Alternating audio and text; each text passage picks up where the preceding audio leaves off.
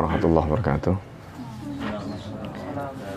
Bismillahirrahmanirrahim. Alhamdulillah salatu ala Rasulillah wa ala alihi wa sahbihi wa mawalah. La khawla wa la quwata illa billah. Rabbi syrah li sadri wa yassir li amri wa hlul 'uqdatam min lisani qawli. Allahumma inni a'udzubika an adilla wa dhalla zilla wa zalla adri ma wa ajala jazil alaih. Saudara sekalian yang dimuliakan oleh Allah, pada pertemuan pagi hari ini kita akan masuk bab yang kedua yaitu tentang wahyu ya. Bab ini merupakan bab yang sangat penting karena Al-Qur'an itu adalah wahyu. Kemudian ilmu tentang Al-Qur'an ini adalah ilmu yang ditulis oleh para ulama untuk membahas Al-Quran yang notabene adalah wahyu.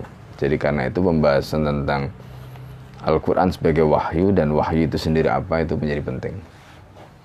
Terutama ada yang perlu diluruskan karena klaim-klaim tentang wahyu itu sering kali muncul.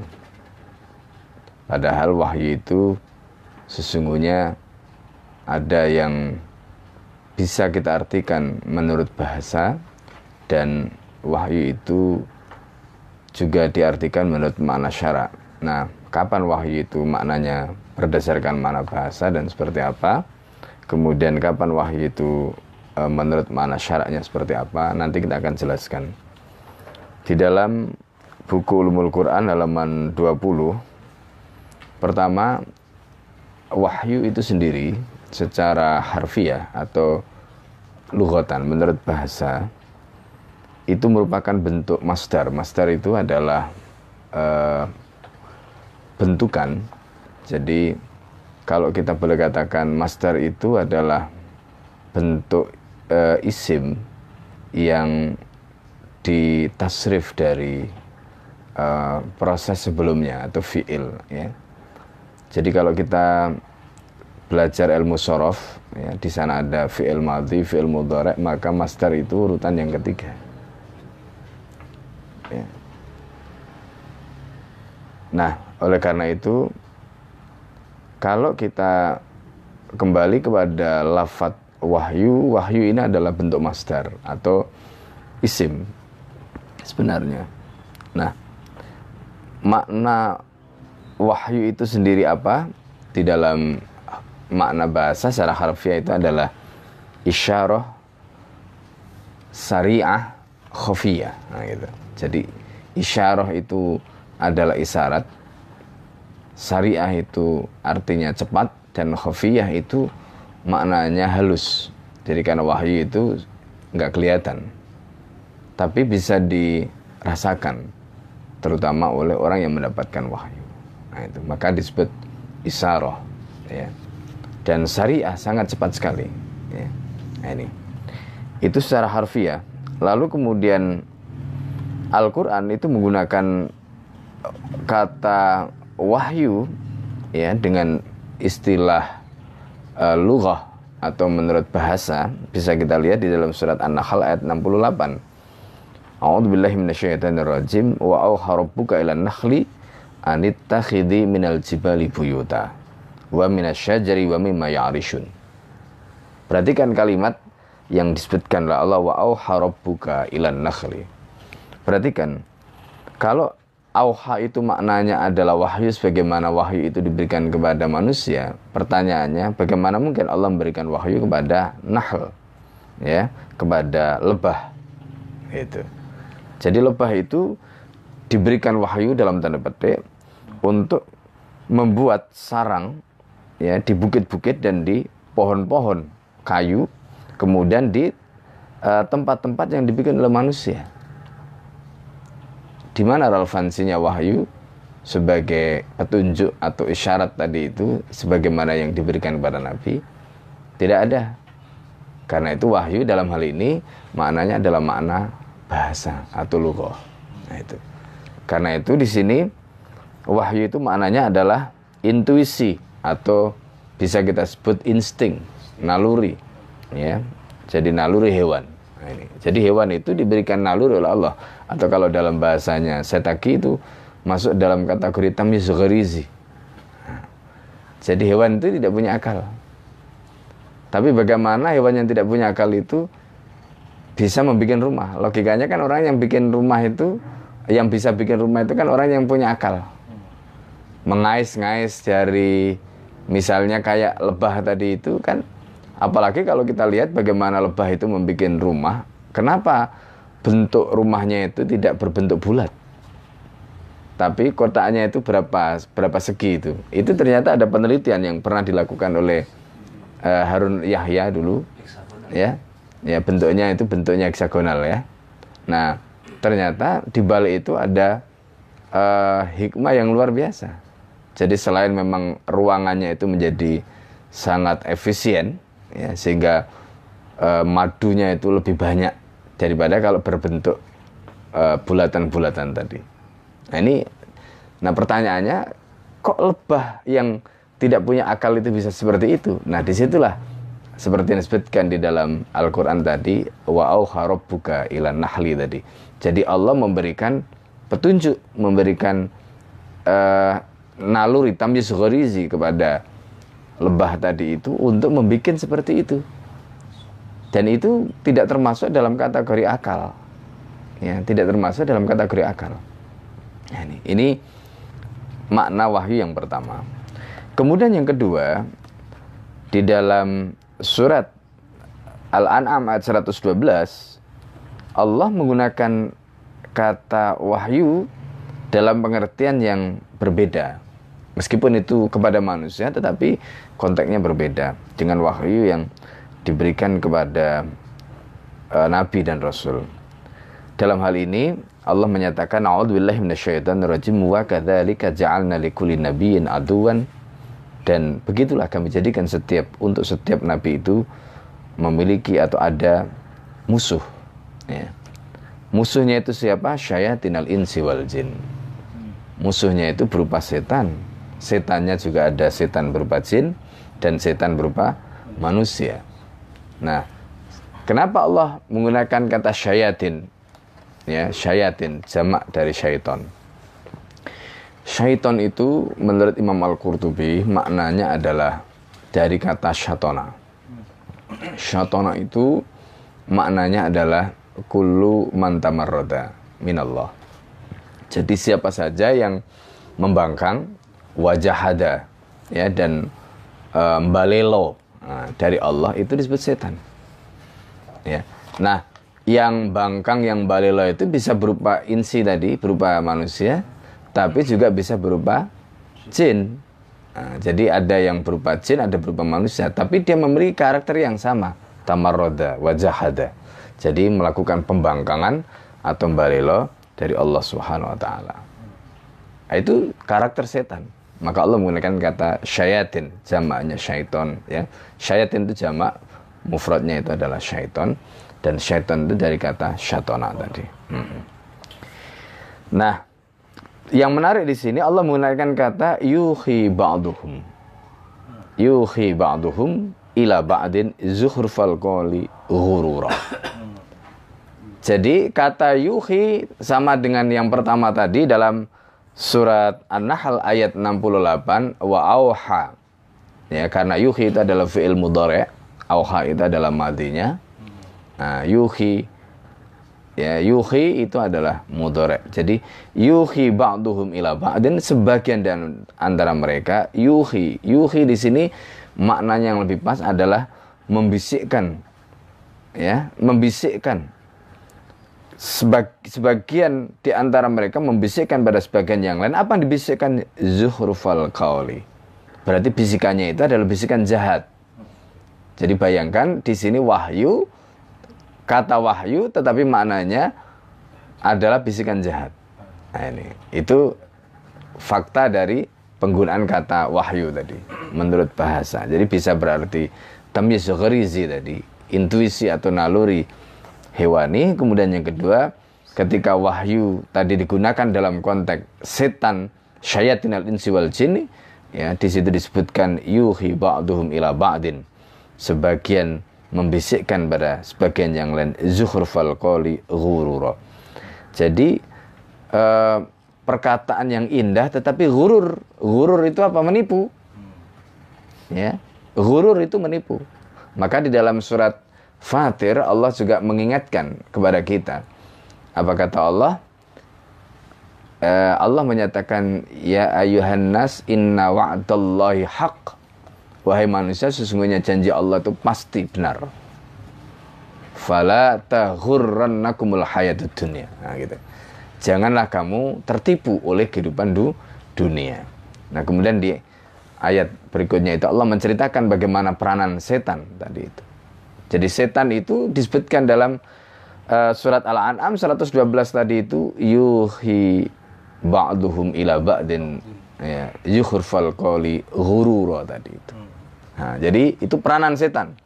Makanya ketika Allah menggunakan kata yuhi itu untuk setan, syayatin al-insi wal jin, maka makna wahyu di sini atau yuhi di sini itu maknanya adalah bisikan jahat.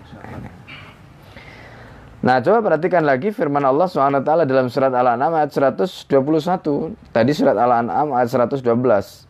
Di dalam surat Al-An'am 121 Allah juga menggunakan lafat ya uh, kalau tadi itu yuhi bentuk tunggal atau mufrad nah sekarang menggunakan bentuk mudhari tapi dengan jamak wa inna syayatina dan sesungguhnya setan-setan itu la yuhuna ila auliyaihim nah, mereka membisikkan bisikan jahat kepada aulia para kekasih mereka teman setia mereka jadi Allah itu menggunakan kata wali, maka ada istilah wali syaiton.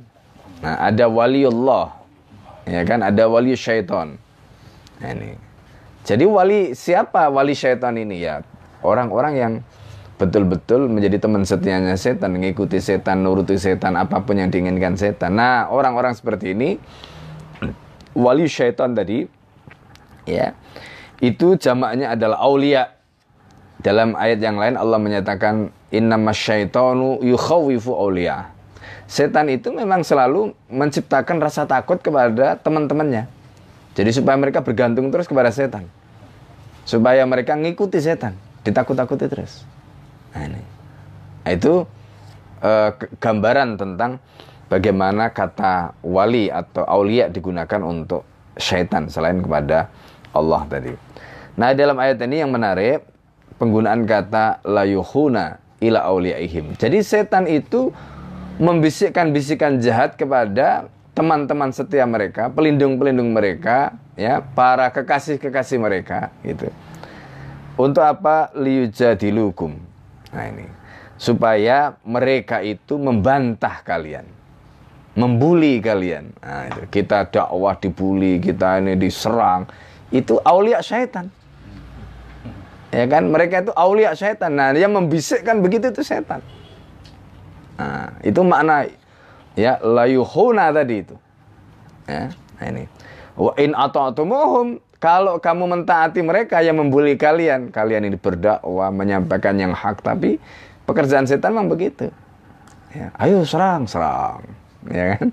Serang. Padahal yang diserang ini Islam. Ya. Itu yang diserang Islam. Jadi kenapa kok bencinya setengah mati kepada Islam itu? Karena mereka itu awliya syaiton. Nah itu. Jadi para kekasihnya setan. Mereka itu para teman setianya, para penolongnya, pelindung. Nah, itu kata aulia. Makanya di sini Allah mengatakan wa in ata'tumuhum kalau kalian mentaati orang-orang membuli kalian itu ya maka innakum la musyrikun. Maka kalian pasti akan menjadi musyrik. Itu. Ya kan? Nah, ini. Lah setan itu ilmunya banyak kok. Teman-temannya setan juga begitu. Kalau diberi ilham sama setan juga ya. Nah gitu. Loh iya kalau mereka berkawan dengan setan, wah coba kalau kita perhatikan bacaan mereka juga banyak. Tapi bacaan yang banyak itu penguasaan kitab, ya bisa nukil kitab ini bisa ini mereka juga bisa bahasa Arab mereka mengerti nahu sorof balago macam-macam mereka mengerti tapi setan yang membisiki ilmu yang seharusnya untuk kepentingan Islam digunakan untuk membela setan, menyerang Islam. Nah, itu layuhuna nah, ila auliyaihim liyujadilukum tadi itu.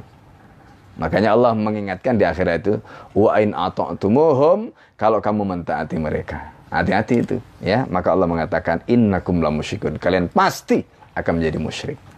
Ini hati-hati. Ya. Nah, ini di dunia sosmed ini ya banyak setannya. Pokoknya yang ngebuli-ngebuli Islam, ngebuli itu aulia syaitan itu. Ya ini ayat Al-Qur'an surat Al-An'am ayat 121. Itu makna yang kedua. Jadi wahyu di sini maknanya adalah bisikan jahat. Karena nisbahnya ya seperti kita tahu bahasa Arab itu ada lafat-lafat yang menarik karena tidak semua lafat itu memiliki satu makna. Seperti kata wahyu tadi, wahyu itu termasuk lafat mustarok. Lafat mustarok. Sama dengan kata sholat. Sholat itu juga begitu, lafat mustarok. Maknanya bisa bisa doa, maknanya bisa memintakan ampunan, memberikan ampunan, tergantung nisbahnya kepada siapa. Allah wa malaikatahu yusalluna ala nabi. Allah dan malaikatnya sholawat kepada nabi. Ya kan? Kalau yusalluna itu artinya sholat, maka masa Allah sholat sama nabi. Nah, ketika yusalluna ala nabi itu dinisbatkan pada Allah dan dinisbatkan pada malaikat, maknanya sudah berbeda. Kalau dinisbatkan pada Allah berarti Allah memberikan rahmat, kasih sayang, ampunan. Tapi kalau nisbatnya kepada malaikat, malaikat memintakan, mendoakan, nah, gitu. Nah, kalau nisbatnya kepada kita juga sama. Sallu alaihi wasallimu taslima. Nah, itu. Nah, ini bahasa Arab. Sama dengan wahyu tadi. Wahyu kalau dinisbatkan kepada uh, hewan tadi masuk makna tamyiz ya naluri atau insting tadi. Tapi ketika wahyu itu dinisbatkan kepada setan, maka wahyu tadi maknanya bisikan jahat.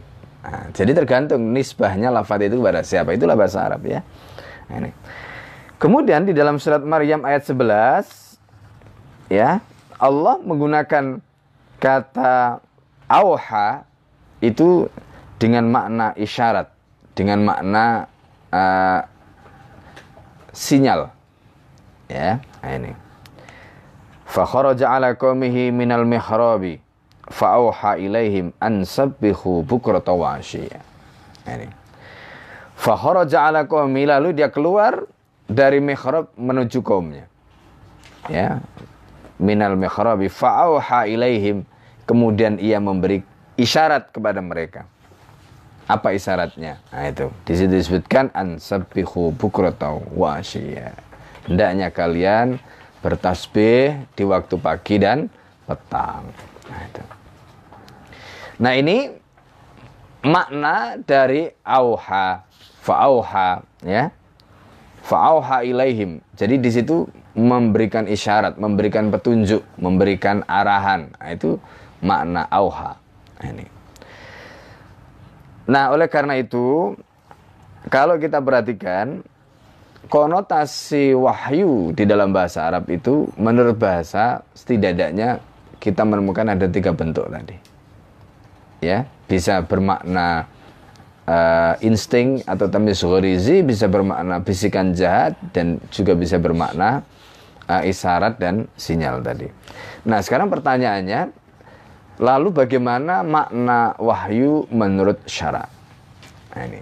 Makna wahyu menurut syara definisi yang terbaik kalau kita merujuk uh, pada definisi ini itu adalah definisi yang dikemukakan oleh Ibnu Hajar Asqalani di dalam uh, kitabnya Fathul Bari. Ya. Di dalam kitab Fathul Bari juz 1 halaman 9, Ibnu Hajar itu membuat definisi begini, wa dan secara syar'i wahyu itu apa? Al-i'lamu bisyar'i memberitahukan tentang syariat atau pemberitahuan tentang syariat itu makna wahyu secara syar'i.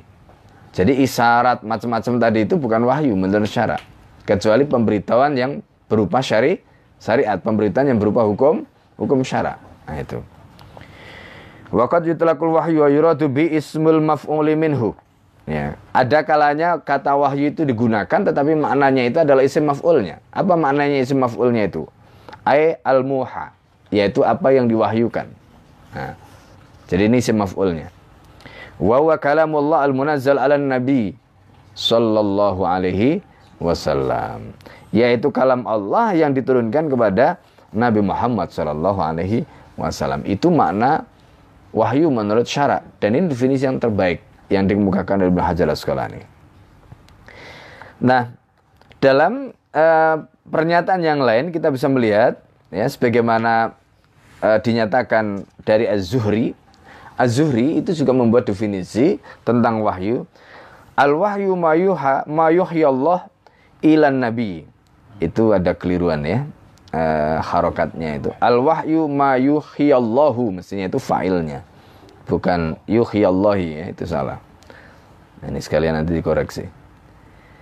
Al-wahyu mayuhyallahu ila nabiyyin. Wahyu itu adalah apa yang diwahyukan Allah kepada nabi minal anbiya ya seorang nabi fayuthbitahu fil qalbihi ya kemudian uh, wahyu itu meneguhkannya ya artinya Allah tadi itu meneguhkan wahyu itu di dalam hatinya nabi tadi itu fayatakallama bihi wa yaktubahu wa kalam Allah jadi dia menyatakan dengan wahyu itu ya dan dia tulis dan itu adalah kalam Allah nah, itu menurut Al-Zuhri ya atau Az-Zuhri.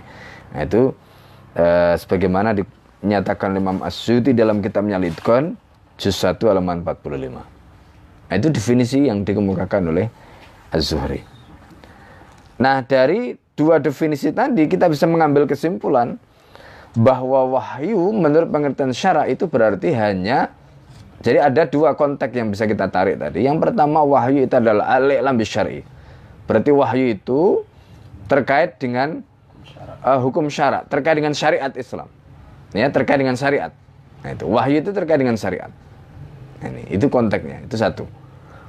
Nah, yang kedua, yang mendapatkan wahyu itu siapa? Tidak lain adalah nabiun minal anbiya. Nah, itu nabi, seorang nabi. Dengan kata lain, tidak mungkin wahyu itu diturunkan bukan kepada ya, bukan kepada nabi. Nggak mungkin. Jadi wahyu itu mesti diturunkan kepada kepada Nabi. Nah, ini yang harus kita pahami. Nah, jadi dari definisi baik itu Hajar al-Asqalani maupun definisi yang dikemukakan oleh Al-Zuri tadi bisa kita tarik dua kesimpulan itu. Nah, karena itu kalau ada orang yang mengklaim dirinya mendapatkan wahyu, berarti dia juga mengklaim menjadi nabi. nabi. Nah, konsekuensi dari klaim menjadi nabi itu berarti dia juga mengklaim dirinya maksum. Itu, mengklaim dirinya maksum. Karena begitu. Jadi konsekuensinya ketika orang itu menjadi nabi, dia pasti mendapatkan wahyu. Ya kan? Karena nubuah itu buktinya adalah wahyu tadi. Jadi nubuah itu buktinya adalah wahyu tadi. Dia mendapatkan wahyu dan wahyu itu tidak lain adalah i'lam bisyar'i tadi pemberitahuan tentang syariat tadi. Karena kalau dia tidak mendapatkan wahyu berarti dia tidak mendapatkan ilmu bisyari. Lah kalau dia tidak mendapatkan ilmu bisyari terus dia membawa syariatnya ah, siapa? Dia membawa syariat yang diambil dari mana? Ya kan? Kalau bukan syariat dari Allah Subhanahu wa taala, maka dia pasti nabi palsu. Ini pasti dia nabi palsu. Nah, nah ini yang harus kita pahami ya. Nah, Kemudian ketika uh, kita melihat makna wahyu secara uh, syar'i tadi itu seperti itu, maka berarti kita bisa mengambil kesimpulan tidak ada wahyu dalam pengertian syarak yaitu al-i'lam syar'i tadi kecuali wahyu itu diturunkan kepada nabi dan rasul. Ya, meskipun nanti di dalam pembahasan akidah itu ada yang mencoba membedakan antara nabi dan rasul. Nah, seperti Imam Al-Bedawi ya, beliau membedakan jadi kalau nabi itu adalah orang yang mendapatkan wahyu dan harus disampaikan. Sama dengan rasul. Rasul juga sama. Rasul itu mendapatkan wahyu dan harus disampaikan. Bedanya apa nabi dan rasul? Nah, kalau rasul dia itu mendapatkan wahyu baru Artinya wahyu yang dia sampaikan itu adalah wahyu yang baru. berupa syariat baru, bukan melanjutkan syariat sebelumnya. Kalau Nabi itu melanjutkan syariat sebelumnya. Nah, ini, ini bedanya Nabi dan Rasul. Itu sekedar tambahan dalam pembahasan akidah. Ya, ini. Nah, kemudian pertanyaan berikutnya, konteks diturunkannya wahyu karena wahyu tadi itu adalah al-i'lam bisyar'i, maka di halaman 24 itu kita jelaskan bagaimana peranan atau bagaimana posisi wahyu. Karena tadi kita sudah sampaikan wahyu itu adalah al-alam bisyari, pemberitahuan tentang syariat di mana wahyu itu bisa diberikan kepada nabi atau diberikan kepada rasul. Ya, sama saja karena wajib disampaikan meskipun tadi kita sudah jelaskan perbedaan menurut Imam Al-Baydawi tetapi inti dari wahyu baik itu yang disampaikan kepada nabi maupun rasul itu bahwa wahyu itu pada dasarnya adalah diperuntukkan untuk umat manusia. Untuk apa? Menjadi panduan hidup. Nah, di situlah nanti uh, kita akan bicara dalam posisi wahyu dan filsafat. Nah, ya kan? Karena pada dasarnya Islam itu tidak membutuhkan filsafat. Kenapa? Karena Islam sudah mempunyai syariat. Islam itu sudah mempunyai wahyu, bimbingan dari wahyu. Filsafat itu kenapa ada? Jadi kalau kita baca dalam sejarah, filsafat itu diambil dari kata vila dan sofia. Vila itu artinya mahabbah, ya cinta. Sofia itu artinya hikmah. Nah, gitu. Jadi filsafat itu atau falsafah itu bermakna mahabbatul hikmah. Mencintai hikmah. Hikmah itu ada dua menurut mereka.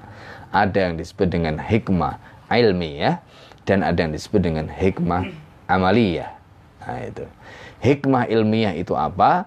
Hikmah ilmiah itu adalah alimal hak tujuannya untuk mengetahui yang hak kalau hikmah amaliyah itu adalah amilal khair. Tujuannya adalah untuk mengetahui, uh, tujuannya adalah untuk melaksanakan yang benar. Nah itu, yang baik. Nah itu. Nah, jadi para filsuf mereka itu karena mencintai hikmah. Mereka mencari hikmah. Untuk apa? Menemukan kebenaran dan untuk apa? Melaksanakan kebaikan. Itu sebenarnya. Tapi sumbernya dari mana? Karena mereka tidak mendapatkan wahyu, maka sumbernya dari akal. Nah, itu. Ya. Ini yang harus kita pahami. Jadi, karena mereka tidak mendapatkan wahyu, sumbernya dari akal. Maka filsafat itu dianggap sebagai era, jadi munculnya filsafat ini dianggap sebagai era yang mengakhiri era mitos. Nah, jadi era mitos kan sebelum filsafat orang percaya dengan mitos-mitos yang tidak rasional. Ya kan legenda-legenda, cerita-cerita khayal, khurafat nah, dan seterusnya. Begitu muncul filsafat, maka mereka kemudian dipandu dengan rasio, dengan akal tadi. Nah, maka akal digunakan untuk mencari al-haq dan melaksanakan al-khair tadi. Nah, itu sebenarnya hikmah yang ingin didapatkan oleh para filsuf tadi. Nah sekarang seperti yang saya sampaikan tadi, kenapa Islam tidak membutuhkan filsafat? Kenapa Islam tidak memerlukan filsafat? Sebab Islam itu sudah punya wahyu. Islam itu sudah punya wahyu. Allah sudah menurunkan wahyu kepada Nabi dan Rasul. Di mana Nabi dan Rasul tadi itu dengan wahyu itu mengajarkan apa itu al-haq, mengajarkan apa itu al-khair. Jelas semua diajarkan. Nah, gitu. Nah, oleh sebab itu dari fakta ini kita bisa memahami ya bahwa bahwa filsafat kajian-kajian filsafat itu sebenarnya adalah kajian terkait dengan pemikiran, terkait dengan pandangan hidup, terkait dengan peradaban, terkait dengan sakofah, ya atau dengan bahasa lain ini adalah bagian dari syariat dalam tanda petik. Nah, karena kita sudah punya syariat sendiri, sudah punya sakafah sendiri, sudah punya khadorah sendiri, maka kita tidak membutuhkan ini. Nah itulah mengapa Umar bin Khattab pada saat menaklukkan Persia, ketika saat bin Abi Waqqas, bagaimana disebutkan oleh Ibnu Khaldun di dalam kitab Muqaddimah, mau menerjemahkan filsafat Persia ke dalam bahasa Arab, kata Sayyidina Umar, kalau kamu mendapati ada kebaikan, maka cukup apa yang ada dalam Al-Quran dan Sunnah. Dan buanglah buku-buku itu ke laut. Akhirnya dibuang ke laut. Nah, jadi ini gambaran yang kita bisa mengerti. Dan apa yang kemudian terjadi ketika kaum muslimin padahal mereka sudah punya wahyu, mereka sudah punya Al-Qur'an. Kata Nabi, ya, kata Nabi apa? Tarok tukum amro ini. Aku tinggalkan kepada kalian dua perkara. Intamasaktum bihima. Kalau kalian pegang teguh keduanya, lantadillu. Nabi mengatakan lantadillu abadan. Kamu sekali-kali tidak akan tersesat selama-lamanya. Apa dua itu? Kitab Allah wa sunnata rasulihi. Kitab Allah dan sunnah rasulnya. Karena dua-duanya wahyu. Kita sudah bahas dalam pertemuan sebelumnya. Al-Quran dan As-Sunnah itu sama-sama wahyu. Bedanya Al-Quran ya itu redaksi dan maknanya dari Allah. Sedangkan hadis atau As-Sunnah itu redaksinya dari Nabi, maknanya dari Allah. Tapi dua-duanya wahyu. Nah itulah makanya perintah Nabi, tarok tukum, aku tinggalkan pada kalian. Ya amro ini dua perkara. Intama saktum bihima kalau kalian pegang teguh keduanya lantadillu abadan. Kamu tidak akan tersesat selama lamanya nah, ini. Apa buktinya? Kita ini tidak butuh filsafat hadis tadi dan fakta yang tadi kita sudah jelaskan bahwa filsafat itu muncul untuk menjelaskan tentang hikmah tadi nah ini nanti bisa dibaca di buku saya yang lain ya nah, jadi tentang filsafat itu jadi Intinya umat Islam tidak membutuhkan itu. Terus bagaimana saat kalau sekarang ada yang mengatakan loh dulu umat Islam itu maju karena filsafat itu kesimpulan yang menyesatkan. Ya, kesimpulan yang menyesatkan. Itu hasil pengambilan kesimpulan yang terlalu simplikatif. Nah, ya, jadi ini yang harus kita pahami. Nah, oleh karena itu saudara-saudara sekalian yang dimuliakan Allah. Kalau kita bicara tentang hikmah tadi, alimal haq, amilal khair, cukup dengan syariat. Cukup dengan wahyu. Karena Islam sudah menurunkan wahyu yang membahas syariat tadi. Dan itu semuanya sudah dinyatakan di dalam Islam. Maka Rasulullah perintahnya tadi, kalian pegang teguh keduanya dan kalau kalian pegang teguh keduanya kalian tidak akan tersesat selama-lamanya. Nah, kenapa di era Khilafah Abbasiyah pada waktu itu kemudian mulai mengalami penyimpangan? Itu karena satu, mereka sudah mulai tidak memegang teguh Al-Qur'an dan Sunnah. Mereka sudah mulai tertarik dan ketika mereka merasakan laddah kenikmatan intelektual padahal sebenarnya itu kosong. Kenapa? Karena isinya itu kila wakola, kila wakola, kila wakola, katanya, katanya, katanya, katanya. Ya. Nah, itu yang terjadi. Maka karena mereka tidak bisa memahami wakil dari pemikiran yang terkandung di dalamnya. Padahal mereka boleh pelajari tapi bukan untuk diambil. Mereka boleh pelajari untuk dikritik, diruntuhkan. Harusnya begitu. Tapi justru sebaliknya. Nah ini yang seharusnya kita pahami. Begitu juga makna dari kata filsafat tadi. Itu kita sudah paham madlul dari kata filsafat itu maknanya adalah mahabbatul hikmah dan mahabbatul hikmah tadi itu bisa amilal haq dan alimal khair itu dua-duanya sudah dibahas oleh wahyu. Jadi kesimpulannya kalau begitu madlulnya, begitu maknanya, kenapa kita mencari yang lain? Bukankah di dalam Al-Quran dan Sunnah sudah ada? Itu yang dikatakan Sayyidina Umar kepada saat bin Abi tadi. Nah, ini adalah bukti bahwa mulai munculnya penyimpangan-penyimpangan sampai kemudian akhirnya racun pemikiran tadi itu masuk di tubuh umat Islam sehingga menimbulkan kompleksitas yang luar biasa, perdebatan yang tidak berkesudahan, muncul Mu'tazilah, kemudian Asy'ariyah, muncul Jabariyah macam-macam tadi itu itu dampak karena uh, ketidaktahuan fakta tentang filsafat yang seharusnya seperti apa mereka posisikan tadi. Nah, jadi kembali kepada hadis Nabi tadi, andai kita berpegang teguh kepada Al-Quran dan Sunnah seperti kata saya tadi, udah cukup, nggak perlu mengambil yang lain, karena itu udah cukup. bahwa kemudian ada perkara-perkara baru yang harus direspon oleh Al-Quran dan Sunnah, itu membutuhkan kecerdasan kita. Bukan berarti Quran dan Sunnah tidak cukup untuk menjelaskan itu. Sebagaimana firman Allah dalam surat Al-Maidah ayat 3, Al-yawma akmaltu lakum dinakum wa atmamtu alaikum nikmati wa raditu lakum Artinya hari ini kata Allah sudah aku sempurnakan. Berarti apa? Wahyu itu sudah cukup. Wahyu itu sudah cukup untuk menjawab amilal khair dan alimal haq tadi sudah cukup. Kenapa Anda masih mencari dari yang lain? Nah, itu logikanya. Ya. Nah, dari situ kita paham. Karena wahyu itu diturunkan sebagai al-i'lam bisyar'i tadi. Tujuannya apa? Menjadi panduan. Ya, menjadi panduan. Dan karena itu seperti bisikan setan tadi. Ya kan? La yukhuna ila awliyaihim liyujadilukum. Nah, maka wa in ata'tumuhum kalau kamu mentaati mereka, ya, maka apa yang terjadi? Akhirnya kita menjadi musyrik tadi. Nah, di sini kita bisa memahami memahami penyimpangan-penyimpangan pemikiran tadi itu mulai muncul dari situ karena mereka mendengar bisikan setan tadi dan kemudian mereka menyamakan ya kalam Allah dengan kalamnya Aristoteles, kalamnya Allah dengan kalamnya Plato, kalamnya Allah dengan kalamnya misalnya siapa lagi uh, Socrates ya dan lain-lain. Maka menyamakan kalamnya Allah dengan kalamnya Socrates, mengalamkan kalamnya Nabi dengan kalamnya Plato dengan Aristoteles itu musyrik. Ya, itu yang disebutkan dalam ayat tadi. Kalau kita ngikuti setan tadi itu, ya kan? Maka tadi kan disebutkan di situ. Ya kan? Maka uh, ungkapan Allah tadi itu wa in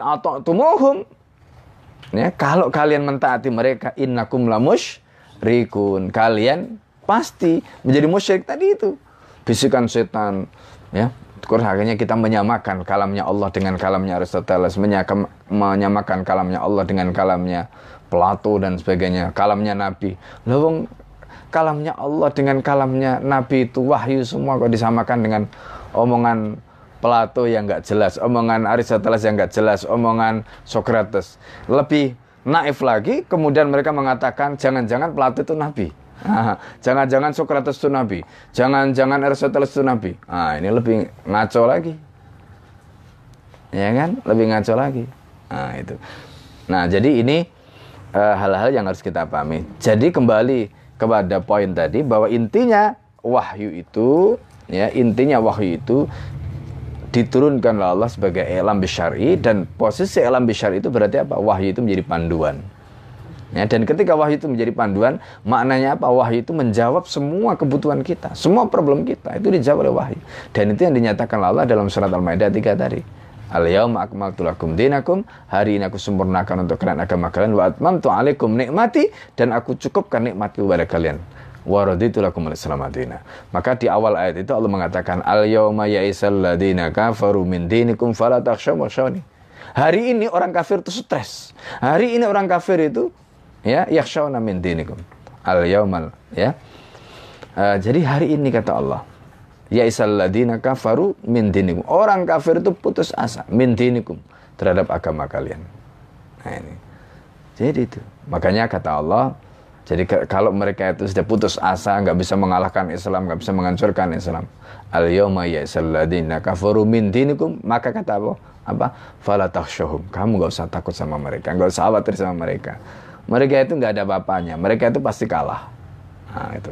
Dengan catatan pegang teguh wahyu. Ya kan, fala tahsyahum wahsyawni, kamu takut padaku, bertakwa kepadaku, menyembah aku saja, jangan yang lain. Itu kata Allah.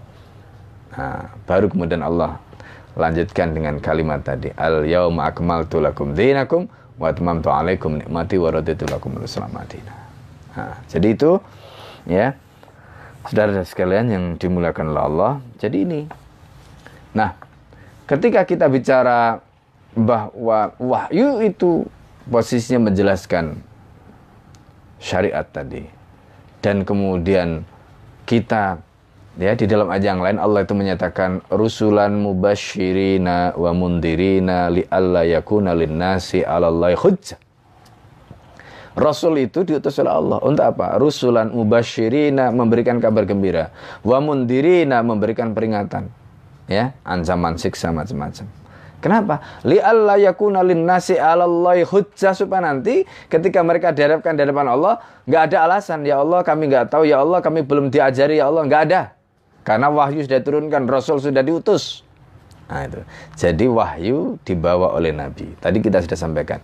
Ketika ada orang mengklaim menjadi Nabi, maka bukti nubuahnya itu adalah wahyu. Nah karena itu wahyu dengan Nabi itu satu paket.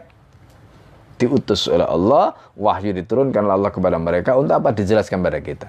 Litu bayin alinas, tugasnya Nabi itu agar kamu Muhammad menjelaskan pada umat manusia manuzila ilaihim apa yang diturunkan kepada mereka. Itu tugasnya Nabi. Ya, jadi karena itu nanti di akhirat ketika kita diminta pertanggungjawabkan karena amal kita ini harus diatur dengan wahyu. Maka manusia tidak ada hujah lagi di depan Allah.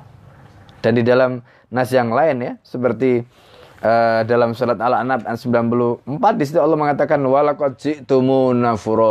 Kamu nanti akan menghadap kepadaku sendiri-sendiri. Kama khalaqnakum awwala marrah. Seperti kami menciptakan kalian pertama kali Ya, ketika kita ciptakan Allah kan satu-satu, meskipun saudara kembar keluarnya satu-satu. Begitulah nanti kita akan menghadap Allah satu-satu. Dan dalam nas yang lain Allah begitu menjadikan kita ya dibangkitkan di padang mahsyar kemudian menghadap Allah satu-satu. Di situ Allah memerintahkan kita, "Iqra kita baka." Kamu baca kita baka catatan amal perbuatanmu. Kafa binafsikal yawma alaika hasiba. Karena hari ini kamu sendiri yang akan menghitung amal perbuatanmu. Kenapa Allah menggunakan kata kita? Allah ingin mengajarkan pada kita bahwa sungguhnya hidup kita itu sebenarnya seperti orang menulis. Tulisan dalam buku Anda itu adalah Anda sendiri yang menentukan. Anda mau nulis baik, Anda mau nulis buruk, itu Anda sendiri yang menentukan. Wala taziru waziratun wizra ukhra. Kata Allah, kamu tidak akan bisa memetik, mengambil, memanen dari orang lain yang menanam nggak bisa. Artinya apa? Kita yang menulis catatan perbuatan kita. Kita yang akan mendapatkan. Fama ya'mal miskala dzarratin khairi yara wa may ya'mal miskala dzarratin syarri yara. Begitu kata Allah. Nah, jadi dari sini jelas kesimpulannya bahwa syariat diturunkan bersama nabi dan rasul dengan wahyunya tadi tujuannya menjadi panduan. Kenapa panduan ini ya diberikan pada kita? Supaya panduan menjadi panduan hidup kita. Supaya kita ini bisa mempertanggungjawabkan semua kehidupan kita. Dan itulah yang nanti akan kita catatkan dalam uh, lembaran perbuatan kita. Dan di akhirat nanti ya mau kita masuk surga mau kita masuk neraka itu keadilan Allah Subhanahu wa taala. Kita masuk surga itu juga di situ ada ikhtiar kita. Ya karena kita mengikuti syariat yang telah diturunkan. Ketika kita masuk neraka pada saat yang sama kita tidak bisa menyalahkan Allah. Apalagi ya kemudian kita mengklaim kita nggak tahu kita nggak ini itu dan sebagainya karena Nabi dan Rasul belum itu tidak bisa. Maka tadi Allah mengatakan rusulan mubasyirina wa mundirina li alla yakuna linnasi ya badar rusul nah, ini. jadi itu gambarannya oleh karena itu Islam itu masya Allah ya agama yang luar biasa semuanya begitu sistematis, rasional, ya dan apa pun yang kita lakukan itu masing-masing uh, akan kita pertanggungjawabkan di hadapan Allah Subhanahu wa taala. Saya kira itu yang saya bisa sampaikan ya uh, pada kesempatan kali ini. Insya Allah nanti bisa kita uh, sambung pada uh, kesempatan yang lain. Uh, insya Allah nanti kita akan bahas tentang wahyu masih pembahasan tentang wahyu yaitu uh, otentisitas ya bukti otentisitas wahyu kemudian uh, tadi terkait dengan poin wahyu menisyakan Nabi dan Rasul kita sudah sampaikan ya baik kalau ada yang ingin ditanyakan dari penjelasan tadi saya persilahkan. Masih ada waktu ya? Sampai jam berapa? Jam setengah sepuluh. Baik ya silakan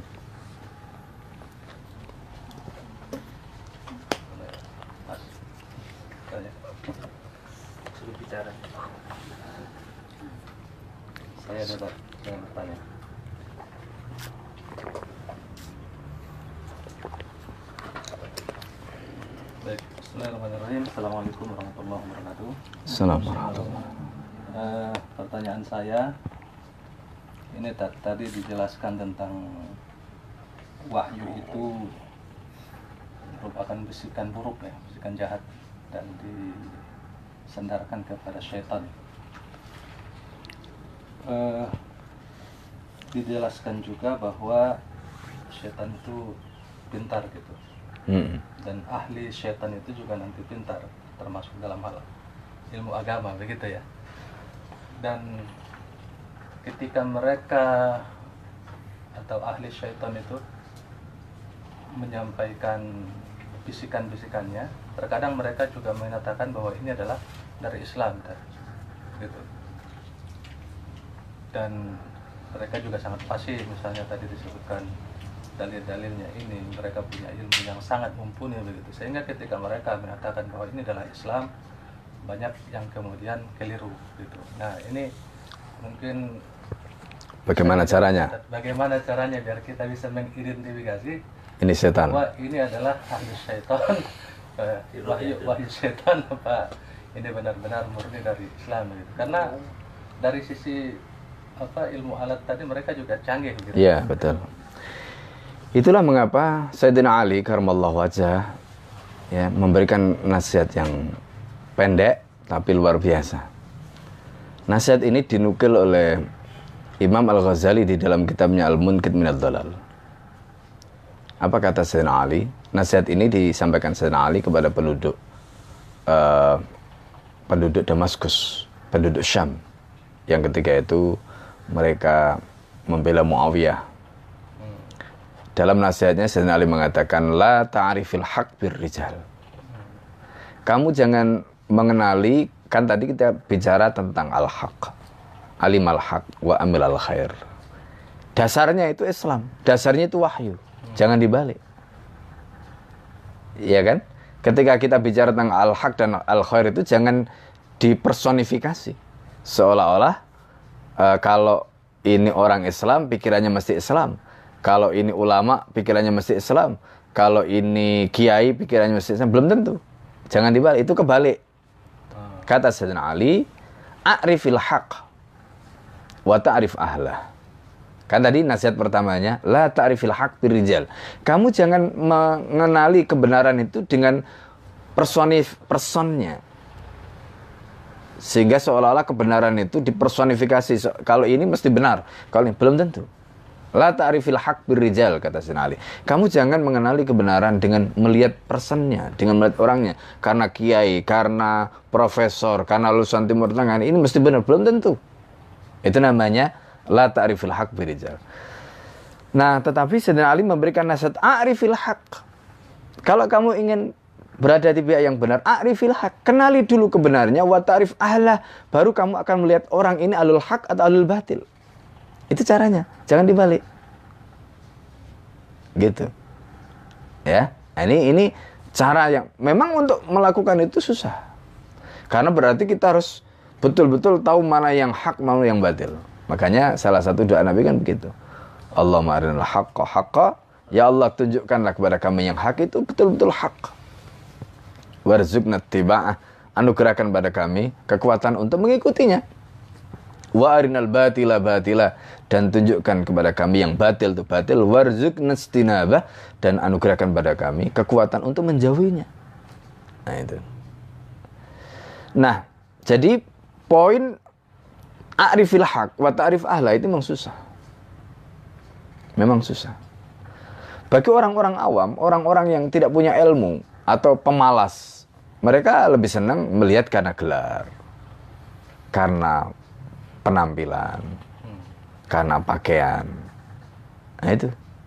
Makanya musim pilek, pilpres ya kan berlomba-lomba pakai sorban, pakai kopiah haji, menunjukkan kesalehan itu karena tadi bagian dari zuyina ya setan itu me make up sedemikian rupa untuk menipu tadi. Nah, tapi bagi orang yang punya ilmu, orang yang punya pengetahuan, orang yang punya kesadaran akan kebenaran tadi, dia nggak akan tertipu dengan baju, dengan penampilan, dengan gelar, dengan pakaian tadi. Itu dari pesan Sayyidina Ali. La ta'rifil haq birrijal a'rifil haq wa ta'rif ahla. Jadi itu kata kuncinya ketahui dulu kebenarannya. Nah, di sinilah pentingnya belajar. Dengan kita belajar, dengan kita uh, mengerti al-haq tadi, maka bagi kita mudah. Oh, ini orang ini nggak benar ini. Orang ini benar. Jangan dilihat benar nggak benar karena gelarnya. Tidak, belum tentu. Jadi ini yang harus kita pahami. Nah kemudian langkah berikutnya, langkah berikutnya setelah kita mengetahui itu, kadang-kadang tipis gitu, ya kan bedanya itu karena pakai ayat, pakai dalil, pakai ini, pakai itu. Termasuk orang yang mengatakan begitu sendiri, alul hak tapi dia juga bisa tergelincir. Nah di situlah maka Al Hafidh Ibnul Jauzi di dalam kitabnya Talbisu Iblis itu menulis bagaimana pelitan iblis Nah, jadi iblis itu saking hebatnya tadi karena memang Al-Quran sendiri menjelaskan setan itu nggak mati mulai dari Adam sampai hari kiamat nggak mati mereka. Lah kalau setan itu umurnya panjang nggak mati berarti setan yang menggoda Nabi Adam masih hidup. Setan yang menggoda uh, katakanlah misalnya para sahabat yang hebat-hebat itu ya kan Abu Bakar, Utsman dan lain masih hidup Nah, coba kita bayangkan kalau setan yang menggoda mereka masih hidup terus goda kayak kita begini ya kan? Nah, pasti ya kelepek-kelepek kan? Enteng sekali, ringan sekali. Wong mereka biasa ngadepi sahabat yang hebat-hebat.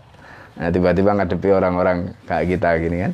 Nah, jadi di situlah maka Al-Hafidh Ibnul Jazi menulis kitab Talbis Iblis ya.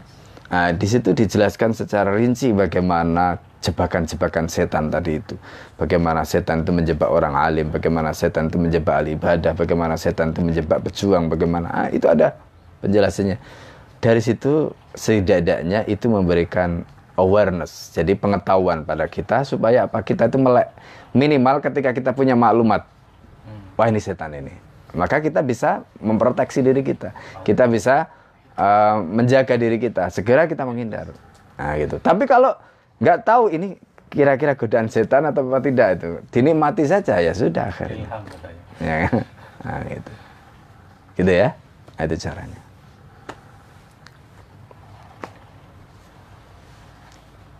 Cukup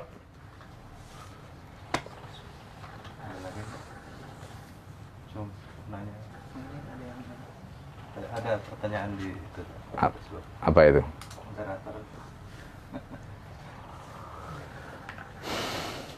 Afwan izin bertanya Ustadz tentang mempelajari mantik seperti ungkapan Imam Ghazali bahwa yang tidak tahu ilmu mantik tidak bisa dipercaya ilmunya. Bagaimana menyikapinya?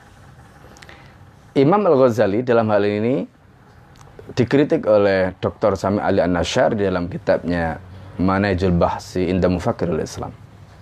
Ya. Jadi dan itu dianggap sebagai kesalahan Al-Ghazali. Nah, tapi Imam Al-Ghazali tidak melakukan itu sendiri karena Imam Al-Ghazali melakukan itu karena gurunya Imam Al-Harman Al-Zuhaini sebelumnya juga melakukan hal yang sama. Meskipun tidak sevulgar Imam Al-Ghazali itu ada di dalam kitab Al-Mustasfa fi Ilmul Usul. Pernyataan Al-Ghazali tadi.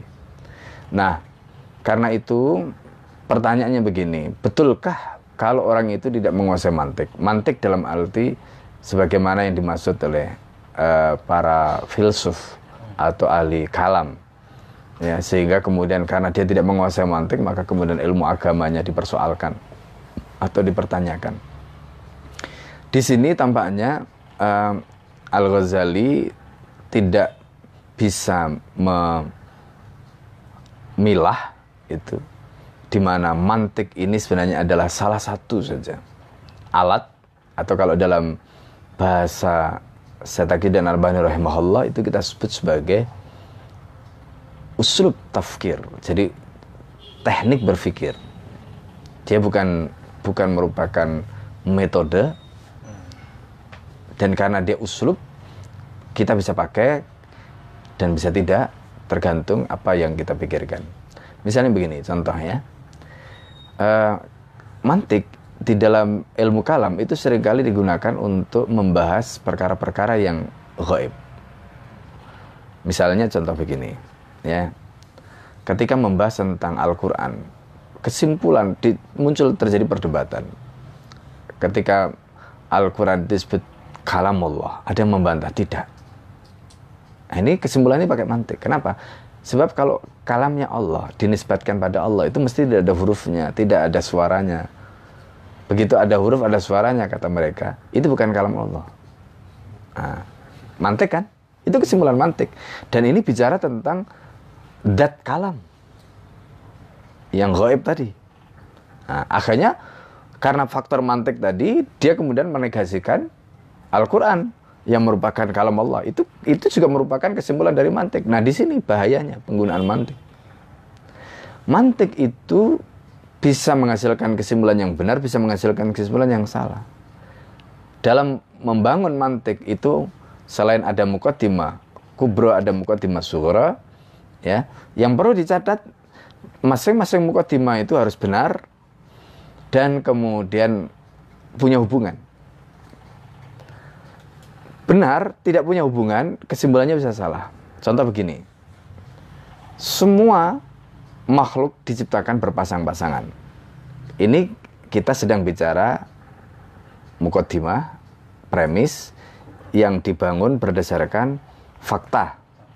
Ya kan, laki perempuan itu berpasang-pasangan.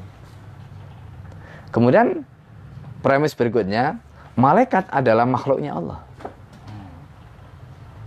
Maka kemudian ketika semua makhluk diciptakan berpasang-pasangan, premis yang kedua mengatakan malaikat adalah makhluknya Allah, kesimpulannya apa? Malaikat juga diciptakan berpasang-pasangan. Sehingga ada malaikat perempuan, ada malaikat laki-laki. Akhirnya kan begitu. Ini kesimpulan yang dibangun dengan mantik. Kesimpulan seperti ini keliru. Di mana letak keliruannya? Letak keliruannya adalah terletak pada tidak adanya hubungan antara premis mayor dengan premis minor, mukotima kubra dengan mukotima sugra tadi. Nah ini, nah itu. Ya, nah lebih berbahaya lagi ketika mantik ini dipakai di dalam fikih, usul fikih ini berbahaya lagi, karena kemudian banyak kesimpulan-kesimpulan yang dibangun dengan uh, cara yang keliru, gitu. Nah nanti kita bisa kaji di dalam pembahasan usul fikih. Jadi bagaimana penggunaan apa namanya mantik dalam kajian-kajian hukum yang menyebabkan keluaran yang luar biasa. Nah, jadi karena itu pernyataan uh, Al Ghazali tadi sebenarnya sudah dikritik oleh uh, ulama yang lain, ya, dan uh, ditunjukkan kesalahan ini. Termasuk di antaranya kemudian beliau membuat pembanding. Di dalam kitab yang sama, uh, Manajul Bakhsi Indah Mufakirul Islam itu, uh, beliau, Dr. Sami Ali Anasyar mencoba untuk membandingkan bahwa Imam Ash-Syafi'i sendiri yang menemukan atau lebih tepatnya merumuskan uh, tentang uh, kias dan seterusnya. Imam Syafi'i itu di dalam pembahasan kiasnya nggak pernah menggunakan mantik. Nggak pernah menggunakan mantik. Nah itu ada risetnya. Jadi kesimpulannya bahwa ulama-ulama di masa lalu sebelum Al-Ghazali nggak ada mereka sudah mengenal uh, kias, tapi nggak ada satupun pembahasan kias yang mereka gunakan tadi dengan menggunakan mantik.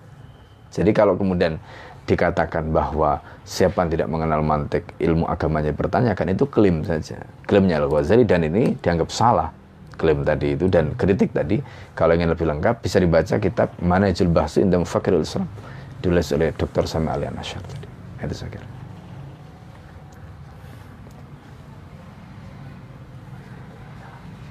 Ustaz. Apa itu? Assalamualaikum Kiai, izin tanya. Tadi Kiai jelaskan bahwa wahyu dan rasul itu satu paket. Dan rasul tugasnya hanya menjelaskan wahyu kepada manusia. Lantas apa hubungannya rasul dalam rangka menjelaskan wahyu membutuhkan kekuasaan? Iya. Mohon penjelasan. Ada nabi dan rasul yang diutus semata-mata untuk menyampaikan risalah. Karena itu di dalam Al-Quran Allah mengatakan wa ma'alar rasuli ilal balag. Tugas Rasul itu tidak lain adalah tablik, menyampaikan. Karena itu di dalam Al-Quran itu kita bisa pilih itu. Nabi dan Rasul itu menjadi dua kategori. ada nabi dan rasul yang tugasnya tablik saja. Ya kan? Nabi Musa, kemudian uh, Harun, itu tablik saja. Wa ma'ala rasulil balag. Tetapi coba kita perhatikan Nabi Sulaiman. Dawud. Itu bukan hanya tablik, tetapi mereka juga perintahnya fahkum bainahum bima anzalallah. Ya kan? Perintahnya kepada Nabi juga begitu. Wa anihkum bainahum bima anzalallah. Apa artinya? Berarti mereka tidak hanya sekedar tablik, tapi ada tugas lain. Tugas lain kepada mereka apa? Yaitu al-hukmu bima anzalallah. Menerapkan hukum yang diturunkan oleh Allah. Nah, menerapkan hukum yang diturunkan oleh Allah ini tugas tambahan yang Allah berikan kepada Nabi dan Rasul tadi. Nah, Nabi Muhammad Shallallahu Alaihi Wasallam itu selain menjadi Nabi dan Rasul, Nabi Muhammad itu juga penguasa, sebagaimana Dawud, sebagaimana Sulaiman. Nah, itu ceritanya. Itu. Maka ketika Allah menyebutkan ini jailuka khalifatan, nah itu khalifah di situ ya penguasa, penguasa karena dia diberikan kekuasaan. Dan ada perintah wanihkum ya supaya menerapkan hukum. Nah gitu. Jelas ya? Nah itu. Jadi memang Nabi dan Rasul itu tidak selalu identik dengan membutuhkan kekuasaan. Tergantung apakah Nabi dan Rasul itu diutus dengan paket berikutnya yaitu untuk menerapkan tadi. Karena tugas Nabi dan Rasul yang utama itu tablik saja. Tapi ada kalanya ditambah oleh Allah tugasnya itu dengan perintah untuk menerapkan. Memerintah. Maka berarti dia diperintahkan untuk membangun kekuasaan. Agar kemudian apa yang ditablikkan tadi itu bisa diwujudkan menjadi sebuah peradaban. Nah, gitu. Ya. Baik. Saya kira cukup ya, Ya. Insya Allah kalau ada pertanyaan lagi nanti bisa dijawab pada uh, kesempatan yang lain. Hadan Allah wa iyyakum ajmain. Subhanakallah hamdika asyhadu an la ilaha illa anta astaghfiruka wa atubu ilaik. Assalamualaikum warahmatullahi wabarakatuh.